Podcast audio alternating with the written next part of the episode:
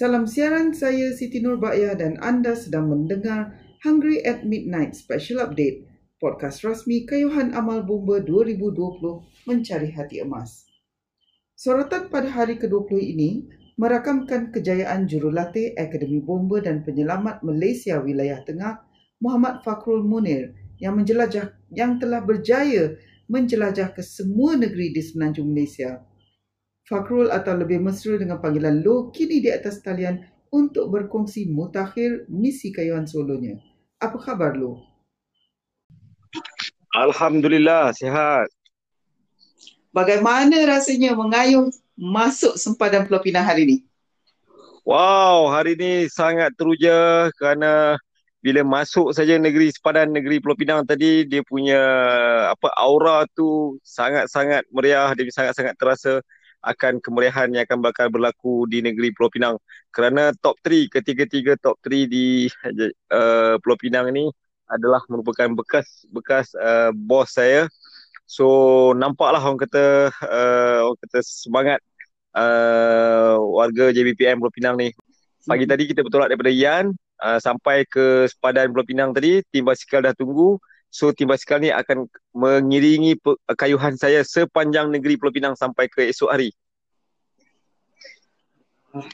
Hebat tu. secara keseluruhannya bagaimana dengan kayuhan hari ini? Okey, secara keseluruhan uh, kayuhan hari ini berjalan dengan baik. Uh, di mana saya memulakan kayuhan daripada daerah Yan tadi menuju ke Balai Bomba Sukarela Bidong dan seterusnya Balai Bomba Sungai Petani, Balai Bomba Tikam Batu uh, dan seterusnya masuk ke sempadan negeri Pulau Pinang. Dan jarak kayuhan saya hari ini adalah lebih kurang dalam pendek saja dalam 90 km lebih. So uh, bila sampai Penang, tim cyclist Penang uh, pengarah dah hantar tim cyclist untuk standby dan kami berkayuh masuk ke menuju ke Balai Bomba dan Penyelamat Pride uh, laluan uh, bila masuk Penang ni dia agak sibuk sikit dan uh, lebih kurang 10 minit terakhir hujan turun dengan lebat. Jadi kami teruskan juga kayuhan ini uh, sebab dah ada escort marshal, safety team semua dah ada, uh, van EMRS, support car semua dah ada. Uh, kita yakin dengan acara patut keselamatan tu dan kita kayuh pun slow-slow untuk tamat di Balai Bomba Pride. Dan hari ini kami juga berkesempatan uh, mengunjungi uh, salah seorang anggota di Balai Bomba Prai yang uh, kurang bernasib baik kerana mengalami masalah kesihatan. Saya dipahamkan beliau punya masalah kencing manis dan juga sakit berpinggang dan saya uh, bersama tim sempat uh, dibawa ke rumah beliau untuk menziarahi beliau, bertanya khabar dan seterusnya menyampaikan sumbangan lah kepada saudara Encik Karim tadi dah tinggal beberapa hari saja lagi ni. Ya betul. Ha, lo menghitung hari atau bagaimana? Sangat-sangat menghitung hari Setiap hari duk, duk fikir ada berapa hari lagi nak habis Berapa hari lagi nak habis So tak sabar untuk habiskan Untuk lengkapkan misi ini Dan saya terus mengharapkan Terus berdoa agar misi ini uh, Berjalan dengan baik Seperti yang dirancang Apakah yang dijangkakan Untuk kayuhan esok? Okey baik. Uh, esok saya akan mulakan kayuhan dari Balai Bomba Perai dan akan menuju ke beberapa buah balai juga sebelum tibanya di Ibu Pejabat Jabatan Bomba uh, Pulau Pinang di mana yang setia pengarah Tuan Saadun sendiri akan membuat uh, flag off dan ada majlis ringkas bersama dengan pengarah nanti uh, dan seterusnya saya akan menuju ke Pantai Remes. Jadi uh, untuk makluman juga uh, saya dah melengkapkan uh, misi kayuhan ini iaitu uh, 63 buah balai dah settle di Bacuk tempoh hari dan juga esok bakal terlengkapnya uh, jarak 2020 km uh, keseluruhan kayuhan saya di semenanjung Malaysia dan Pulau Pinang uh, menjadi negeri yang terakhir saya kunjungi dalam program kayuhan ini dan Pulau Pinang jugalah negeri yang melengkapkan jarak uh, 2020 km ni.